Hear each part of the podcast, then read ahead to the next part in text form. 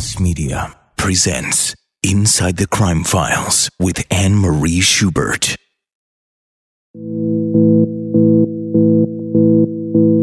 This case touched me deeply because of who Jennifer was.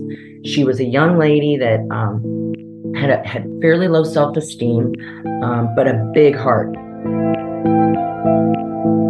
Her f- hair was in front of her face. Uh, she had her glasses on. There was a rope that she was tied to the rafter with, that the tail of the rope was inside her sweater. It was the pathologist who also found it unusual that she had a she had broken bones in her neck. The astrologist saw um, the control and and that almost was foreseeing what would occur. we were looking at the trace evidence. So, did the inference lead to that she was murdered, or did this trace evidence lead to that she committed suicide? Most prosecutors say they have one case that they will never, ever forget. And I, I have to say, this is one of those cases. I am Anne Marie Schubert, and this is Inside the Crime Files. Inside the Crime Files is produced by Olas Media in San Diego, California.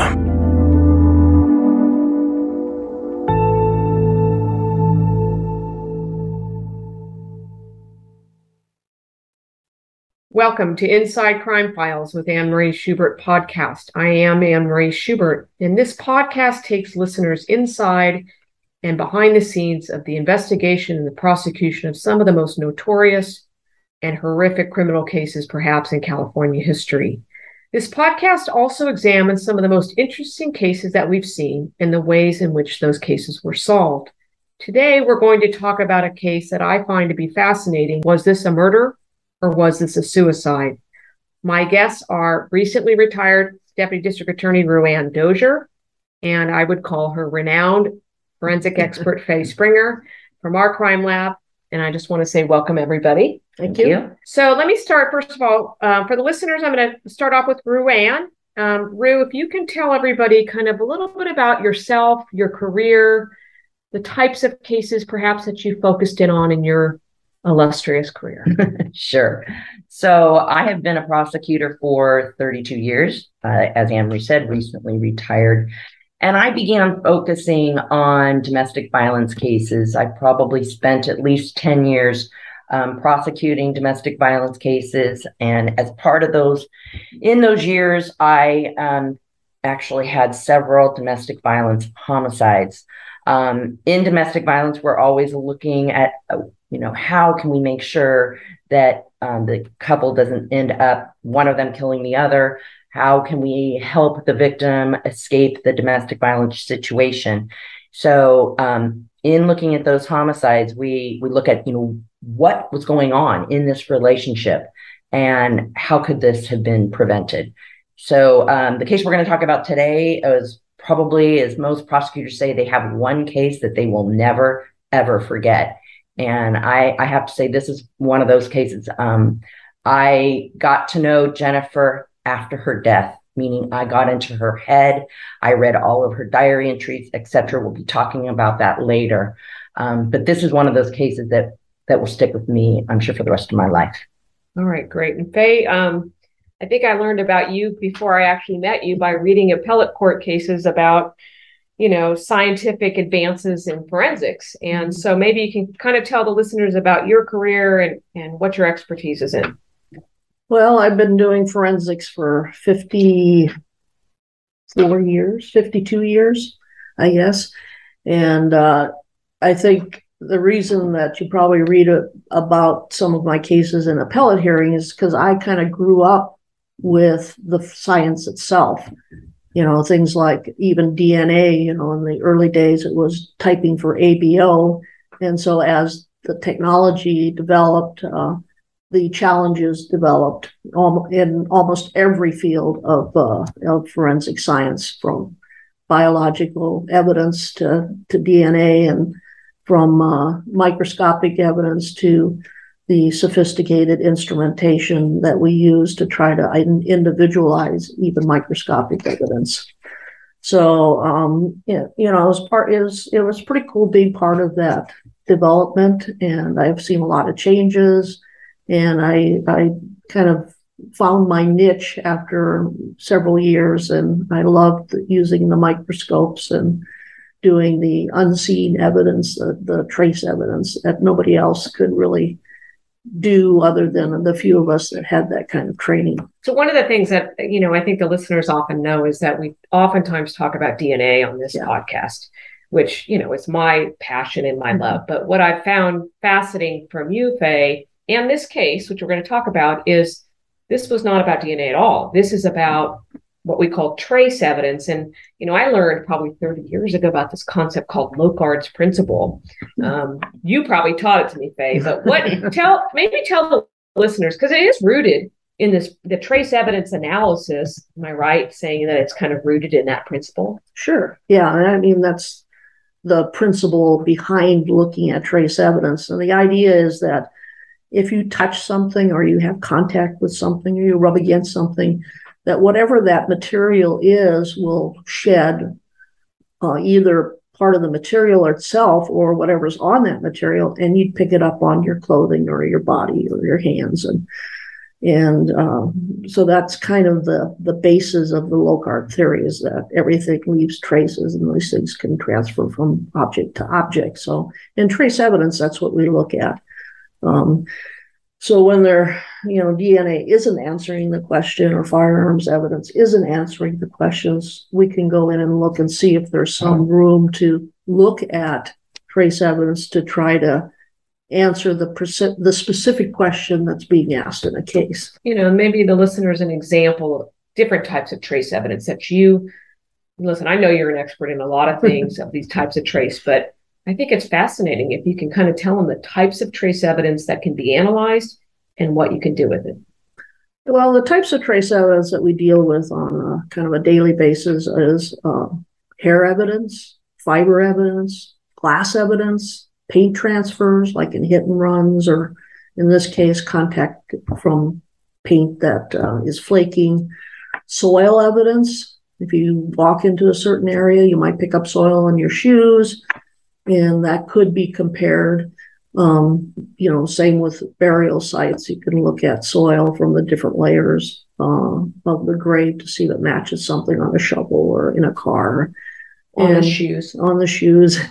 Um, and plant plant material too, because you know plants decompose, they pollinate, and they grow again. So all of that leaves traces that can be picked up. The usual questions are: Is it significant? Right. And that's that's the real issue that we look at. Is it unique enough? Is it significant? And does it answer the question in the case? And I would imagine, Rue, that in a lot of these cases, especially the one we're about to talk about, it's really kind of circumstantial evidence. Yes, a lot of cases are cir- circumstantial evidence. What do we see at the crime scene? What do we see on the victim's body? What do we find in the, the victim's car? Um, and what inferences can we draw from that evidence? Um, and as you mentioned, the kind of the title of this is was this murder or was this suicide? We were looking at the trace evidence um, that we'll talk about later, and look and having to go down both those paths. So, did the inference lead to that she was murdered, or did this trace evidence uh, did those inferences lead to that she committed suicide? Okay, so you started off by telling us her name was Jennifer. What was the name of the person you were prosecuting? His name uh, is Keir, Keir Anderson. Okay, and just maybe just tell the listeners kind of the relationship they had.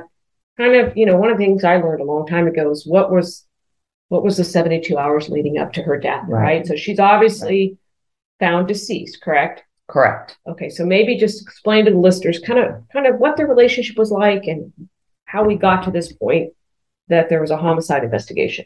So Keir and Jennifer had been together almost 10 years. Uh, they married um, they've been married together seven, so dating and then married. Um, they had two children, um, two girls. One was four and one was 18 months old.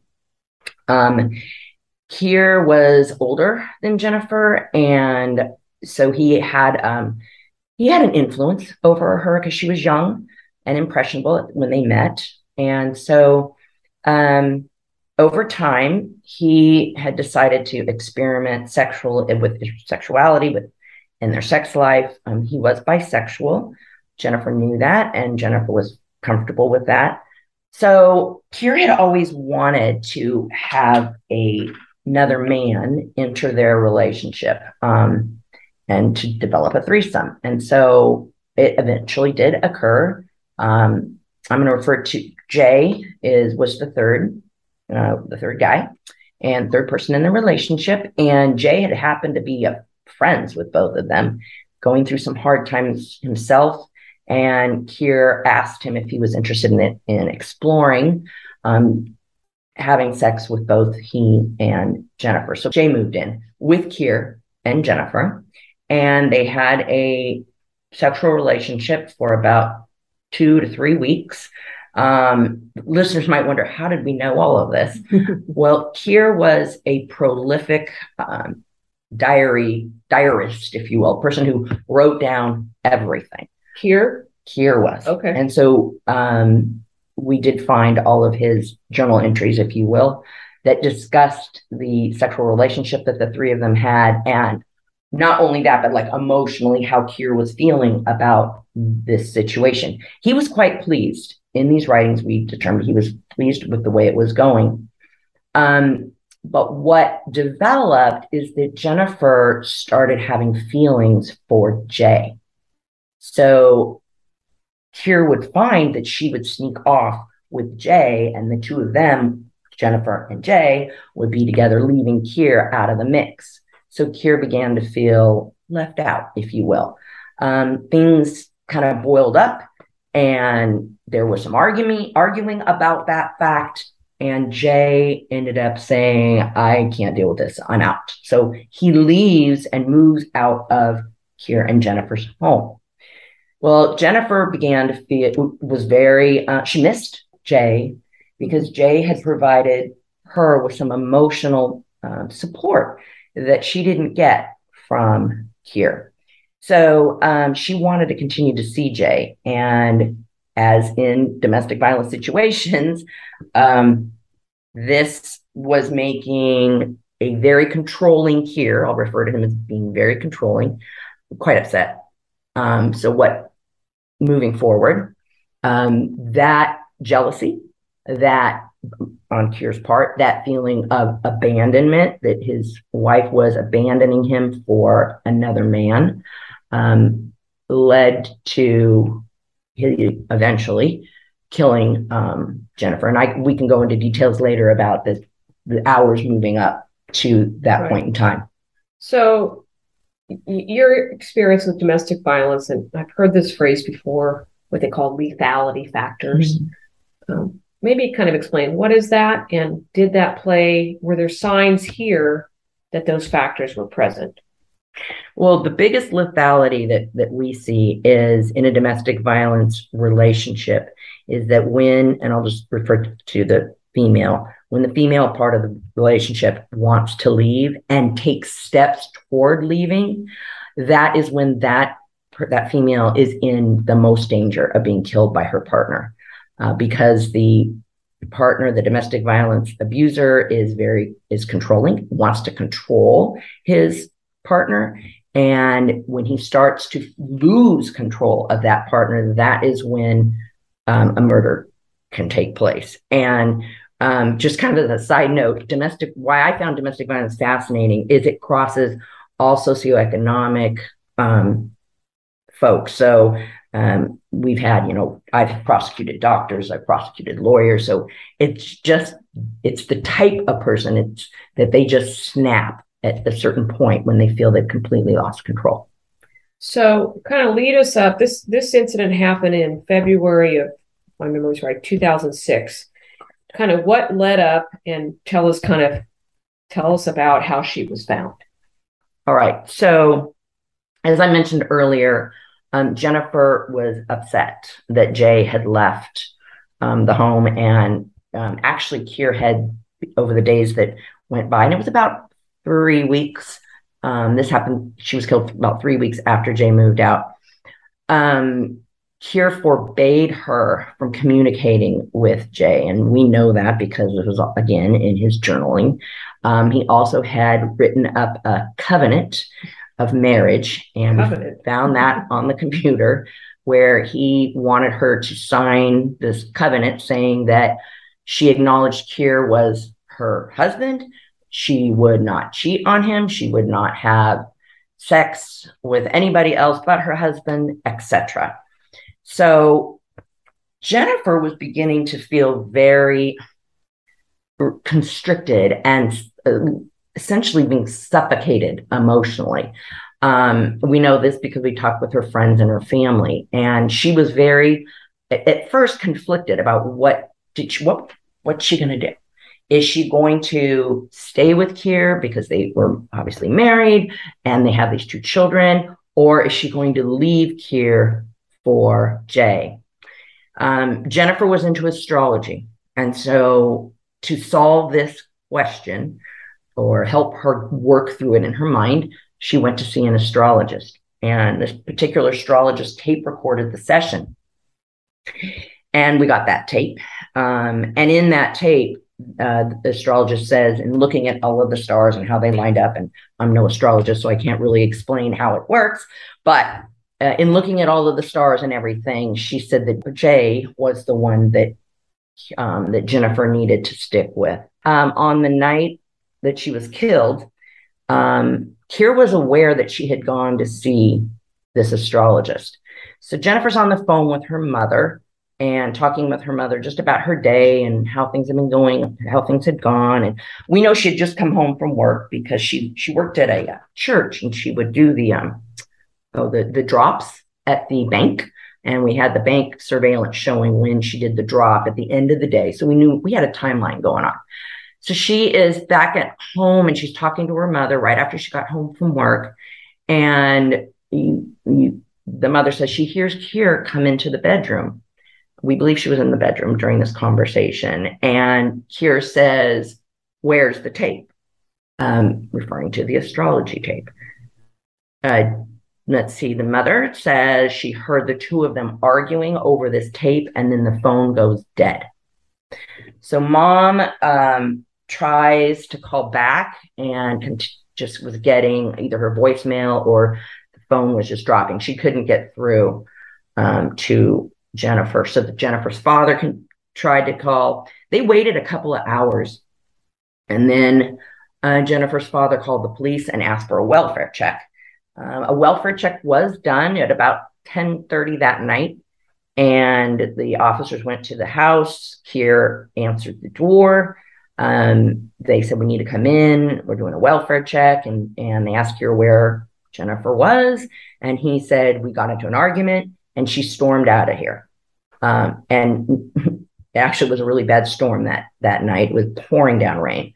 Um, the officers still went in and looked for Jennifer, went into the home, uh, actually opened up the garage. The garage was full. They were kind of pack rats, full from the, the ground to the ceiling. And they just kind of poked their heads in and looked around and didn't see anything. Uh, and they left. So the parents, Jennifer's parents, the next morning, uh, were very concerned because they could not get a hold of Jennifer. So they, they went over to the house and they had keys to the house. Uh, at this point, Keir had already left for work. They go into the house and the mother sees Jennifer's coat um, on the coat rack and inside the pocket where it was her phone and her keys. And immediately, mother knew there was something wrong. That she would not have left her phone or her keys in the, her coat pocket, and she would have been wearing the coat in this horrible rainstorm. So they called the police again, and at this, the police came out, and uh, the one particular officer did a more more thorough search of the garage and basically started pitching boxes here, there, and everywhere to move from the where the kitchen door goes into the garage and then moving forward toward the wool top. And that is where he found Jennifer hanging from the rafter. Just a matter of process. Once once the body's found, and it's a homicide investigation. This was Sacramento Police Department, right? Correct. So the normal course of events is then she's taken down and she's taken in for her autopsy, right? Correct. Okay. Faye, let me ask you this. Um, you worked with our crime lab for many, many years. Were you, when did you get involved in this case? Um, I first was, um, I first got knowledge of it, I think, during the autopsy. Okay. Because during the autopsy, the investigator calls and says, you know, there's this debris on the victim's skin and on her buttocks. And uh, it looks like the autopsy surgeon said it looked like a plant material. And so I probably should go out back out there and pick up plant material. And I think they were suspicious right at the beginning Right. because what was explained to me on the phone was her f- hair was in front of her face. Uh, she had her glasses on. There was a rope that she was tied to the rafter with that the tail of the rope was inside her sweater. So the end of the rope was tucked in the sweater. Yeah, inside the sweater and um, then came back out at the bottom of the sweater. And the, the pathologist was saying this did not look like a hanging. So how was she, um, and maybe Rue, you can answer this, either one of you, but how, how, when she was found hung from the rafters, clothed, unclothed, how was she dressed? She was clothed, and as they said, the tail of the noose was inside of her sweater. It was a cardigan sweater, so button up sweater. Um, she was wearing pants that did that had an elastic waistband. Yes. and her socks. She was wearing socks, and her socks. I don't remember if they were one or two, but at least one was upside down, meaning the heel was on the top of the foot. And as Faye mentioned, her hair was she had very long hair, um, and her hair was like in front of her face, and then the glasses were put on like over the hair. Well, I think it was under. The hair came over. Right, Might have been both, but but middle of both. Yeah. But the, when you look at the photographs, the hair is you can't see the glasses until you kind of move it aside. So you know, kind of getting back to our theme, uh, or not our theme, but the truth was was this suicide or was this murder? Um, Faye was the one who pointed out when we were looking at the CSI photos that wait a minute, the tail is in between, underneath her sweater. So if she had really committed suicide, how on earth did it get underneath the sweater? Because she would have had, yeah, she tied the noose Right. and then the tail gets tucked under the sweater. That just didn't make sense. Well, it was under the sweater in the back, In the not in the front. So, and you could see in the photographs that she was leaning up against a table saw. So it came out of the bottom of her sweater and then it was outside the pants she was wearing. Okay. And you could see that in the photographs. And then the socks in the photographs look like they were upside down, but I could would confirm that once um, the socks came into the laboratory. Okay. So she has a pair of pants on. You get called because in the autopsy, she appears to have plant material on her buttocks, right? Correct. Not on the pants, but on the actual skin. Right. Okay. So what else kind of were you looking at ultimately in the laboratory? Did you go back out to the scene? Yeah. So when they called and asked how to pick up or collect plant material, I said, I better look at it first. Right. So I don't know whether you're going to be, be picking up plant material from trees or bushes or grass or flowers or whatever. So they sent the, they brought the kit up right away and I looked at it. Well, yeah, there were, there were pieces of leaves and, and soil and paint and some other things on there too. And I said, well, I better go with you. Stuck to her buttocks. Yeah. Okay. Well, they had been removed at that point, but because the pathologist had removed it. And so they were going to get a warrant then. And, and that was then first time I went out to the scene. Okay. So what, maybe kind of just walk us through like, what'd you, what'd you do at the scene? What'd you collect? And then what'd you analyze? Well, um, I collected everything that I thought might be on her body that might be relevant as to where she might have been killed. Right. Um, my feeling was she was redressed, um, and that the the particles on her skin and her underwear were more important than what was on the outside of her clothing that she was wearing when she was hung. She lived there, Right. you know, so that Right. that wasn't as relevant in terms of answering a question about what the sequence of events were. Right. So anything that, even though I knew there was paint and plant material, I collected other things that I thought could be there if she was in the garage, if she was in the backyard. Um, because at this point, we don't know from the time she died where she might have been before she was hung. Okay. And uh, we knew that there was supposedly a fight, and she had lots of bruising on her body, you know. So, so we looked at there was a like a spa in the back. We collected samples from that. Collected samples from any of the paths from the back of the house to the front of the house and the side of the house. Collected the plant material, um, anything that you know was crumbly because this was plants material that had come from like fallen leaves and they were decomposing. Okay. And then there was some eventually some like plastic material, uh, you know, blue tarp plastic type material.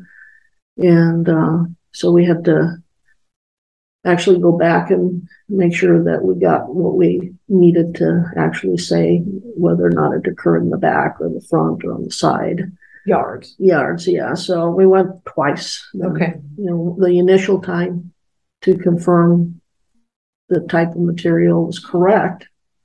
And I think the original paint that we picked up was one layer and it was a two layer paint on the on the victim's body. So I wanted to go out and get some additional samples in addition to to what we had already had. So the, let's start with the paint though. So she's got paint on her buttocks and then were mm-hmm. you able to associate that paint to someplace in the house? Yes, Where was that? the garage, Okay. the so- garage floor. So at some point she's obviously on the floor. Right. And it's on her buttocks underneath the underwear. Okay. So, So that's the other question I was going to ask you about. So, Ruanne, she's found hung. She's got a sweater on. The tail is underneath the sweater. She's got a pair of pants. She's got a sock that's on backwards. Um, and then she's obviously she's got a pair of underwear, right? Correct. Yeah. So the the, the Faye looked at the underwear, Mhm. and what was interesting about the underwear is that it was, um, and Faye, you can elaborate. If I recall, what you explained is that it was folded in a way. The underwear had kind of been so the markings on the underwear, on the buttocks part of the underwear, um, was the dirty, and the the dirty markings were not like a a round circle. It was they were fold like the fabric had been folded. So we were starting to develop this theory that she had been dragged. So it once he killed her, strangled her, um, and then he was dragging her. As he drag was dragging her, the underwear um, kind of got scrunched up, if you will, a little Right. bit. Um, also, uh, we they had detected some urine on the underwear, but not on the pants. And why is that significant? Uh, because it, what happens to people who are strangled is often they lose control of their bladder or their bowels. And so we saw they found um, underwear, I'm sorry, urine on the underwear, but not on the pants. So, which further supported that she had been dressed after she was murdered. and it wasn't a little urine, it was a considerable amount. And it was from the crotch area to the buttocks area. So it looked like she was laying down at the time. Okay. And uh, it was the quantity was enough that if she had been wearing the pants that she was found in, it should also have been uh, stained with urine. And there was no urine in the crotch of the the purple pants she was wearing. Okay. The you mentioned the autopsy and um, that she had bruises. Um, Ruanne, you've done lots of strangulation. Ru, I mean, uh, Faye, you've seen strangulation cases. Were there signs? Um, okay, so we've got her hung by a noose, but are there different kinds of injuries you might expect to see from what we call manual strangulation, meaning that they use their hands? So, was there things on her body that was more consistent with being strangled by somebody's hands versus suicide? Yes.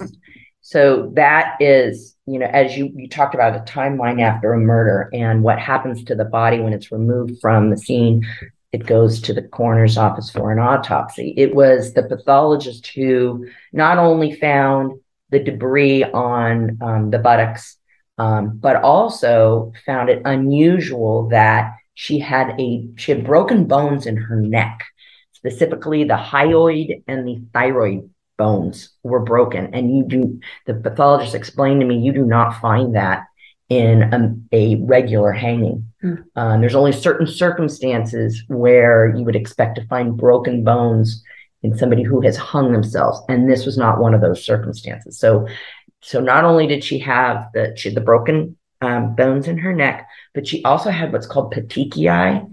Petechiae is where if somebody is strangled and they're gasping for air, blood vessels in their eyes will burst. And she had significant petechiae in both eyes. So the pathologist was very suspicious that this uh, was uh, not a hanging because, or a suicide, I'm sorry, because you would not expect to see the amount of petechiae that was found. Um, in addition, as you've mentioned, the bruising. The bruising showed to the pathologist that there had been a struggle because she had significant bruising on her legs, as if she had been, while being strangled, she was trying to kick kick him and fight back. Um, we had to look at okay, if she really hung herself again, we're going back to was this murder or was it suicide? How did she get the bruises on her legs Right. if it was suicide? Right. How did she self-inflict something like that? Exactly. So, okay, so Faye, you mentioned the paint, you looked at the paint. You also looked at the plant material, right? Yes. mhm. How, what did you ultimately figure out from that with it? You took some plant material from the yard. What Mhm. was your ultimate opinion when you're comparing all that? Well, the leaf fragments were consistent with uh, the, the tree that was out front. So it had lost its leaves. It's wintertime. And uh, so there were a bunch of decomposing leaf fragments around the yard. I mean, it's not significant in terms of putting her at the house. Right. It's She what's, there. she lives there. So what's significant is where they're located on her body. Okay. So how did they get there? So I think the, the theories that we looked at was um, that she was dressed only in her bra and her underwear at the time of the, the murder case because her bra also had a small blood stain on it that was not on the sweater. Oh, interesting. Okay. So, um, and we think maybe, um, that at some point she winds up in the garage on the floor in her underwear and her bra. And the laundry's out there, her washing machine and uh, dryer's out there in the garage.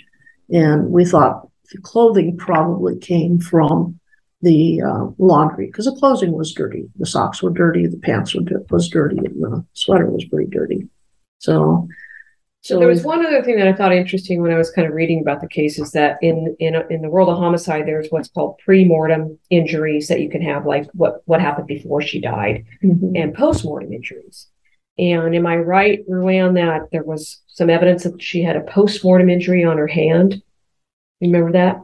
Like she had scratched, well, that no blood had come out of this injury. Right. And um, that we were thinking that while he, she was being manually strangled, that she would she was pulling it at, at his hands with her hands, Okay. and maybe that's how she suffered this this scratch. Okay. Um, we also were looking at the ligature marks on her neck. Um, we were looking to see, in, in you know, because of the autopsy, they took lots of photographs. We were looking to see if we could find any um, fingerprints. Finger crescent shaped. Yes, and if I recall, I believe there was one on um, her jaw. there were scratches on her. That's right, There were scratches. scratches, yeah. So let's let me ask about um, the husband, who's the suspect here. I mean, what was his claim? What was his? You know, it went to trial, uh, but obviously he's interviewed at some point before this. Um, am I right on, from law enforcement? Right? Yes. What was his defense? What was? Um, claim? well, his he stuck to his claim that sh- they had gotten in a fight and she left and she, he didn't see her again, and so wasn't me. That was his defense. Did he end up me. testifying at the trial at all? He did not, and the reason he didn't is because I played his entire interview, and you know, so his defense was. Uh, I needed to do that for a timeline, and so his defense was already in front of the jury. So, in terms of this, so it goes to trial. Um, you kind of talked, Ruanne, about how you kind of had to learn about Jennifer, obviously, after she was dead. But is that something that comes into evidence? Is the jury listening, or do they get to hear kind of what led up to this? Yes. So, like I said earlier, um, here was prolific at journaling, and Jennifer also kept a diary, which we located. Um, so it was we were fortunate in that we could get into her state of mind, um, what was go- going on during this th- three week period.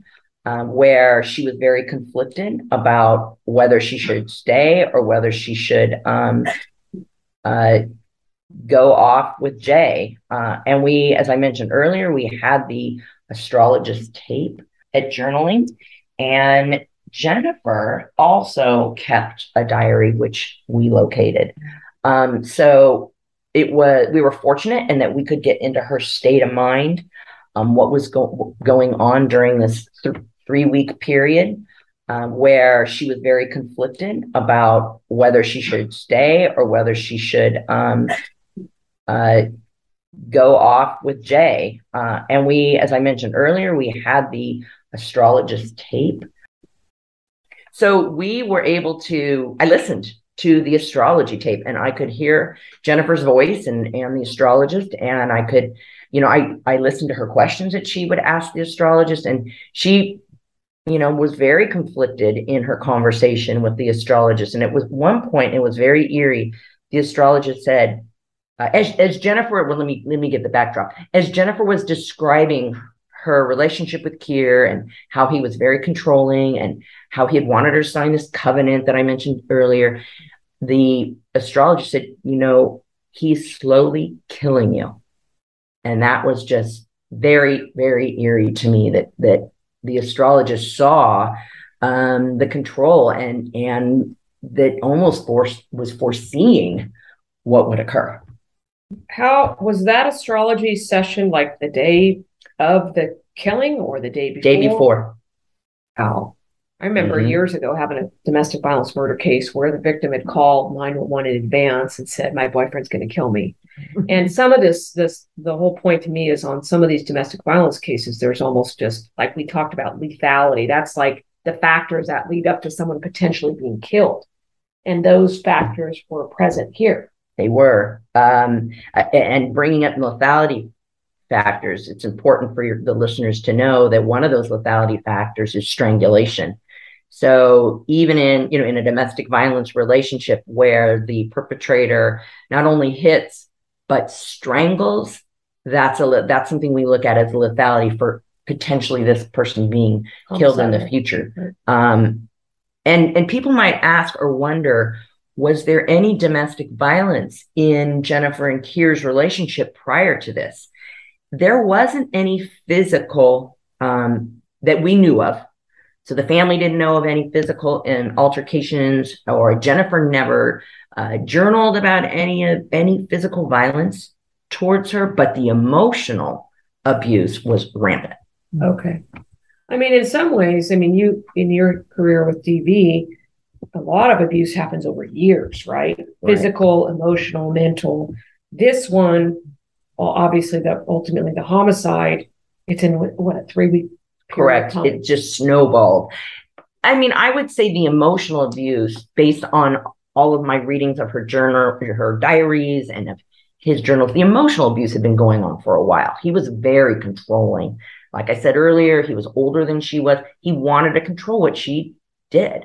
And so she was very passive, docile, um, and put up with it. It didn't seem to bother her until Jay enters into the situation and she Has sees feelings. what a, has feelings for him and sees him treat or, or experiences Jay treating her much differently, much kinder, much more loving, much more supportive of her emotionally. And I, I think that's what really caused her to pause and reflect wait a minute, there's another way I can live my life. Right. Did she just curious? Did she sign the covenant? She did. Oh wow, interesting. Yes. Um, let me ask you this, Faye. So you went out to the scene a couple times, you collect a lot of evidence. How much, just so people understand the amount of work that goes into this, how many how many hours or how much time did it take for you to like analyze all this stuff, write a report? months probably, or a month total. You know, you don't work 100% of the time Right. when you're in an eight hour day. But uh, these cases tend to drag on. So, uh, you know, it comes in stages like the first part was identifying the plant and the paint and making sure that we were on track as far as where they came from and what it meant. Right. And then at uh, some point after that, you get, I got to look at his, at, uh, Keir's statements. So, you know, he said there was a fight. The fight was in the backyard by the spa. And, um, so then what we do is we look at his statements and see that if there's any physical evidence that might support that. Okay. So that was the reason, or one of the reasons for going back a second time for the search warrant. Uh, because now we have the statement and we can pick up materials from these different areas that he describes as where the fight occurred. And Any evidence that there was a fight, physical evidence, you know, on, on the pants or anything to show there was a fight in the backyard? no, so that's what we went out to do. Uh, we had nothing that indicated that anything happened in the backyard. The only physical evidence that was on her body either came from the garage or the side of the house by the by where the garage door opens to a sidewalk. And then there was some like a decomposing tarp and some plant material that matched some of the plant material on the underwear, not on the buttocks, but on the underwear. And uh, so it it supported her being in that position or in that area. So um, at some point, you know, and at least um, we don't know if you know he probably had to take her to the front of the garage in order to hang her because the garage was so full of of stuff. Okay. So that's what we think happened is she was in the back of the garage first and then was taken around the, uh, um, the side yard and up to the front and the garage door was open. Then she was hanged. Okay. So Rue, this goes to trial. He claims she just Wandered Well, off. who killed her? And it, I Yeah, mean, who, yeah, you don't the you mystery he- man. The mystery man came in and killed her, his wife, and hung her up. Um, fair to say that this was pretty much 100% circumstantial evidence case. Absolutely. It was 100% circumstantial. So when you so Faye testifies, right, as an expert witness, Yeah. amongst many other people. Did you have to bring in Jay? Uh, we did. Okay, I had to bring in Jay to have him set the scene to establish the motive. Now, as in as you know, Anne Marie, in homicide prosecutions, we don't have to prove motive, but in this case, motive was huge for us, and so yes, Jay was important part of showing motive on Keir's part because he he could talk about Keir's um, feelings about him leaving the relationship. okay.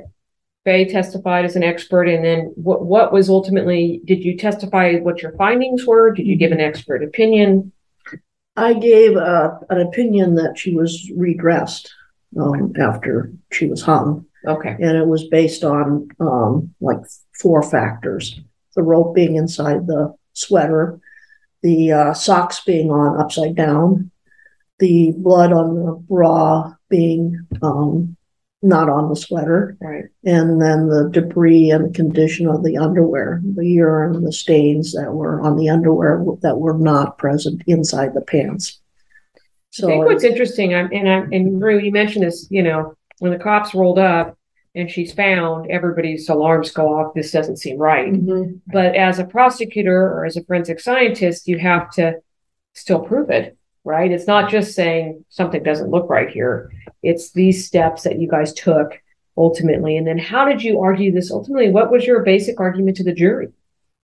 Well, um, I focused on, a lot on his motive and how um, he was starting to unravel because he was losing control of um, Jennifer. Um, we, I had the parents testify, so we, I approached in my closing argument it, as a timeline. I had a timeline set up, so you know we know that there that he was upset about the astrology tape. Uh, the jury heard that astrology tape, so they got to hear Jennifer's voice you know, post mortem. I mean, after she died, they got to hear her voice. Um, and then with obviously today's testimony, uh, the sequence sequence of events and that the strangulation, the killing happened out on the back patio, uh, that she was then dragged either through the house into the garage and placed on the floor because how else is she going to get the um, very unique paint chips? Mm-hmm. And I say they were unique because they they were either two or three layers Mm-hmm. of different colored paint, and that was the only place. Correct me if I'm wrong, Faye. That was the only place in the home where that Yes. paint was located. Mm-hmm. And then um, we, I argued how physically he would not have been able to pull her up and over all of the junk that was in the garage. That he had to have gone out the side, dragged her out the side pedestrian door, which is where the um, decomposed tarp particles landed on her underwear, and then he had to drag her to the front, uh, roll up the garage door, and pull her inside. Um, so it was a combination of the motive that he was very, very, very angry, and he and that she had made up her mind that she was going to leave him because that was in the astrology tape as well. Um, in addition, I had several of her girlfriends testify uh, because her state of mind was very important. Right. Was she just, you know, again, was it murder or was it suicide? Was she just in a uh, suicidal state in the out days and hours leading up to her murder? No, she actually, one of her girlfriends testified she she appeared her emotional state on the day of the killing was one of relief that she was feeling emboldened if like you she will finally made up her mind. like she finally made up her mind and she was going to do what she needed to do um, and so focusing a lot on both her state of mind his state of mind and then obviously the circumstantial evidence And I think also with the circumstantial evidence, it's you can always explain one thing, Right. You know, maybe the rope might be a little odd, Right. but you know, Putting the pieces together. Yeah, and the socks upside down. You know, most people don't wear their socks upside down, but if she was in a hurry, you know, they could always have an explanation. But you put everything together, it just didn't make any any sense other than she was dressed after she was hung and therefore, you know, I remember when I was a baby lawyer with Luann and I both started out together in 1990, and um, we both worked in the Bay Area, and there was the earthquake in San Francisco. And if listeners remember, it was a big deal. 1989, Bay Bridge collapsed. There was fires and all that. And I remember, I'm, I'm reminded by what you say, Faye, is that you can say that the Bay Bridge collapsed because of some structural Mhm. default, or the fires happened because of some, you know, problem with the utility company, whatever it is. But it all happened at the same time, at the same place for the exact same reason. And I used to use that as my circumstantial evidence example that put it all together. And the only logical conclusion is that Keir Anderson strangled his wife and then you hung her and dressed her post the killing. And I, I think as a scientist, we we did do pro, due diligence in looking at alternative theories. Right. Like we looked to see if there was paint anywhere else in the house.